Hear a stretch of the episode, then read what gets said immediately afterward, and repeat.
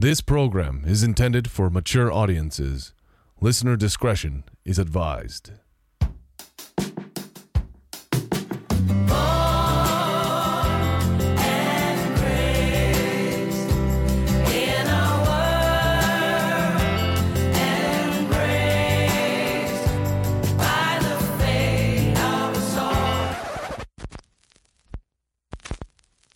Bad Priest.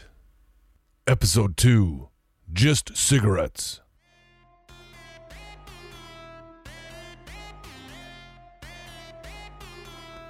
Sex, drugs, and alcohol.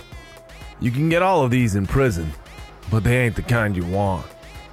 Denise's, however, they have the best of all three. The place was busier than I remember for this time of day, and I spot at least a dozen patrons. Half of them are at the bar, while the other half are in Pervert's Row, the seats right in front of the stage. I suspect there are at least half as many in the back rooms as well. At present, the stage is empty, but I know Denise's rule. No matter what time it is, there's to be no more than a five minute break between sets, which means No fucking way. I recognize the voice and whip around. Davy Scump stands with his hands on his hips, his large muscles nearly bursting from the tight black t shirt that he wears. There's a little gray at the temples of his short hair, but the only real change I see in the man from eight years ago is that he seems to have put on a little size.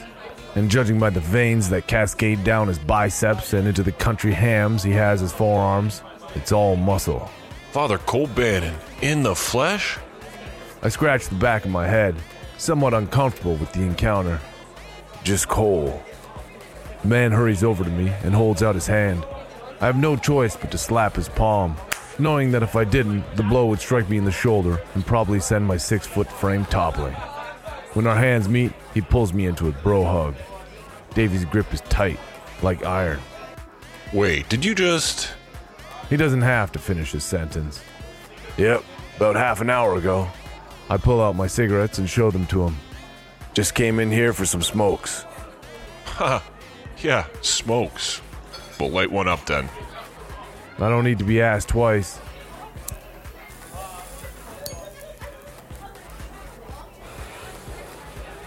No sooner than I'd taken my first drag, Davy raises his hand and indicates for one of the scantily clad women to come over. You still drink Johnny Red, right? Before I can answer, he's already addressing the cocktail waitress. Johnny Red for my friend. His smile grows even wider. And the special. I'm not sure what the special is, but I grow increasingly uncomfortable when I see the look on the girl in the pink lingerie's face. No, I'm just. Fuck that. How long were you in for, bro? I look down. Eight years. Eight years? For that? No, you're having the special. And it's on the fucking house. I know better than to argue with the big man. As the waitress scurries off, he guides me to a table near the back.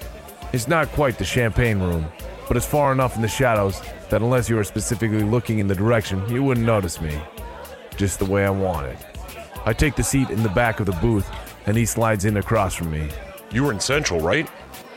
Yeah, You ever meet my boy? Ladies and gentlemen, put your hands together and get your dicks hard for Chastain.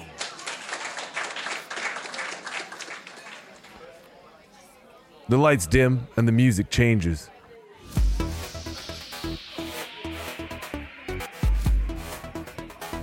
It's such a dramatic shift that even Davy, who has probably seen every act ever put on at Denise's at least a dozen times, turns to look. I, myself, was familiar with most of the regulars, but strip clubs have a greater turnover rate than McDonald's employees. I don't recognize Chastain, either in name or looks. But I'm not complaining.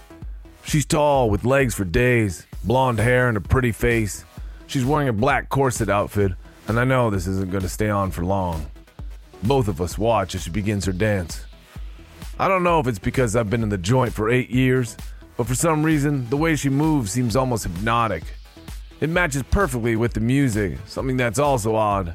Like I told you before, Denise's isn't a classy joint, and this usually extends to the talent. The strippers aren't meth heads. Denise would never allow that. But they aren't college girls trying to work their way through school either.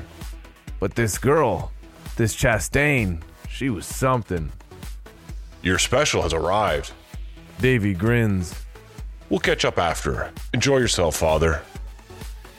I want to correct him again and say that I no longer go by Father Cole Bannon, or Father or Priest, or anything other than just Cole, but the cocktail waitress in the pink steals my attention.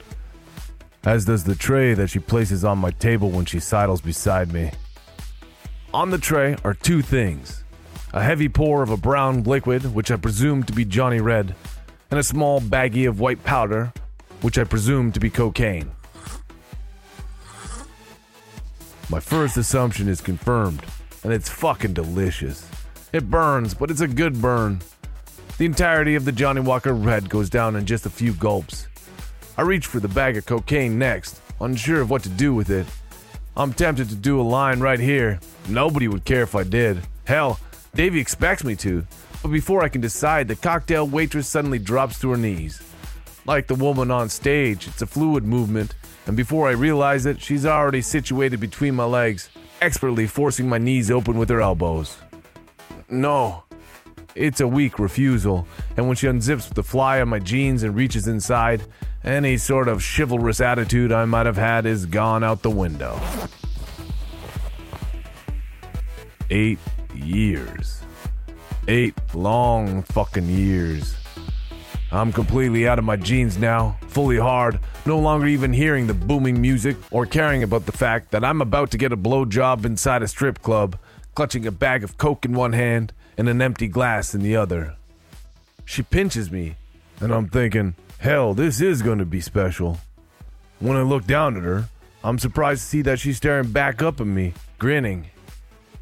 Then something happens. The lights in the club flicker, or maybe a strobe just goes off, and her pretty blue eyes change. It's just an illusion, but it's creepy as hell nonetheless. Her irises turn a greenish yellow, and her pupils seem to stretch, becoming almost reptilian in nature. You like that, Father Brandon? What the hell? I drive her backward with my knees and she falls on her ass. As I struggle to pull up my pants, Davy hurries over. What's wrong? His eyes dart accusingly toward the girl on the ground. I, I, I don't know. I was giving him the special, just like The you. special? The fuck is wrong with your eyes and your voice? The girl looks confused and hurt. My eyes?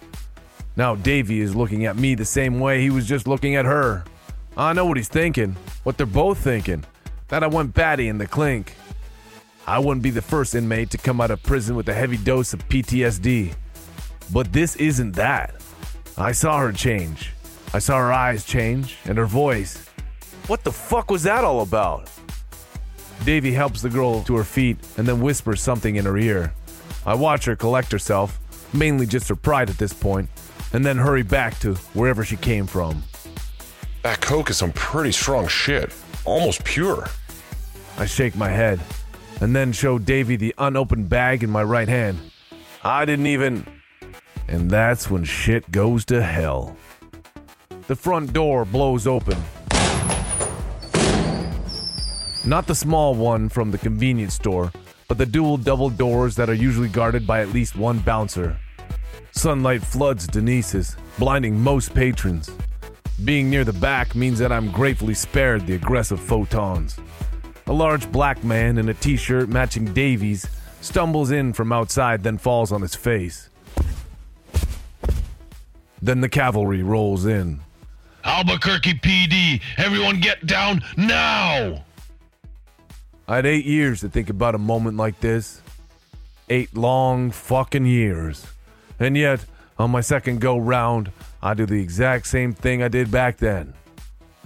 I freeze. Everyone get the fuck down! The music cuts out, and flashlights banish what little darkness remains inside the club. Now, I know what you're thinking. I'm not doing anything wrong, so I should just get on my knees and do exactly as the cops say. But as a once practicing priest, I learned the value of details. Let's not overlook the fact that I literally got out of prison a half hour ago. My pants are practically hanging around my knees, my pecker's getting cold, and I'm holding a baggie of cocaine in one hand. My only saving grace is that Davy had shuttled me to the back of the club, the furthest spot from the front doors. Even though several flashlights have already lit me up, they don't linger, and this allows enough time for my mind and body to thaw. The first thing I do is put the cocaine in my pocket. A better idea would have been to throw it away, but I have limited time and I need to get something out of my jeans. I swap the coke for something else, then reach for my throat just as the nearest officer comes up to me and splashes my face with blinding light. You, get on the ground. I fumble with my collar, trying desperately to get it into place. I said, get on the fucking ground. I give up on subtlety and just roughly attach my dog collar moments before it looks like the cop is going to smash my jaw with the butt of his MP5. Sinner! A strange expression crosses the cop's face, and I see now that he's a young man and that this might be his first raid. For once, my luck seems to have turned. I hold my hands out to my sides in a religious pose. Father? I nod and then point to the closest patron, which just happens to be a Hispanic man with a shaved head and tattoos crawling up his neck. Sinner! You are all sinners! The confused police officer glances over his shoulder. We got a, a priest in here. I, I don't know, a, priest. Hey, Mando, what do I what do I do with a priest? All of the other officers were preoccupied, and Mando doesn't reply. The cop's assault rifle is still more or less pointed in my direction, but now the muzzle is lazily aimed at my hip and not my face. The cop, still confused, backs away, trying to get the attention of his superior. This is my chance, and now, unlike eight years ago, I seize it. Moving quickly, but making sure to stick to what little shadows remain, I slide my way around the back of the booth, careful to avoid the gaze of all patrons and police officers. I don't go for the front doors. It would be impossible to get by everyone, collar or not.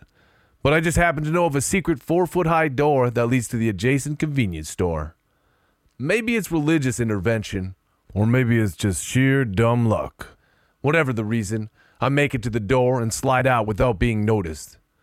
Once I'm inside the convenience store, I don't hesitate. I turn and run, sprinting by the man with the freckles who still stood behind the counter, oblivious to the raid next door.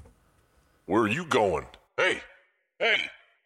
I ignore him and rush outside.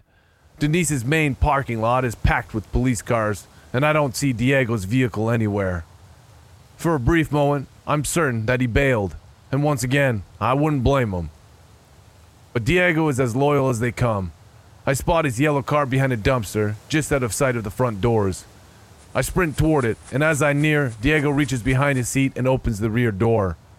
I'm barely inside the vehicle when Diego hits the gas, his tires spinning for a moment before gaining traction on the loose gravel. Go! Go! And we go, jumping the curb and landing harshly on the road. I whip around, staring over the back seat and out the rear window, praying that the cops don't follow. Just cigarettes, right, Father Cole? I reach up and touch my collar. This time, I don't correct my friend. Maybe I'm not quite done with priesthood yet. But for every jam that the white collar has gotten me out of, it has gotten me into ten times more.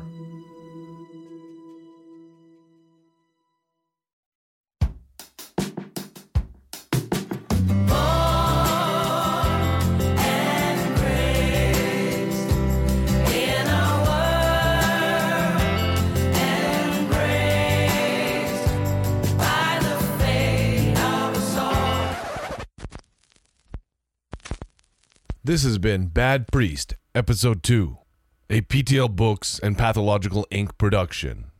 Written, produced, mixed, and narrated by Patrick Logan. Additional voice acting by Andrew Logan and Ashley Logan.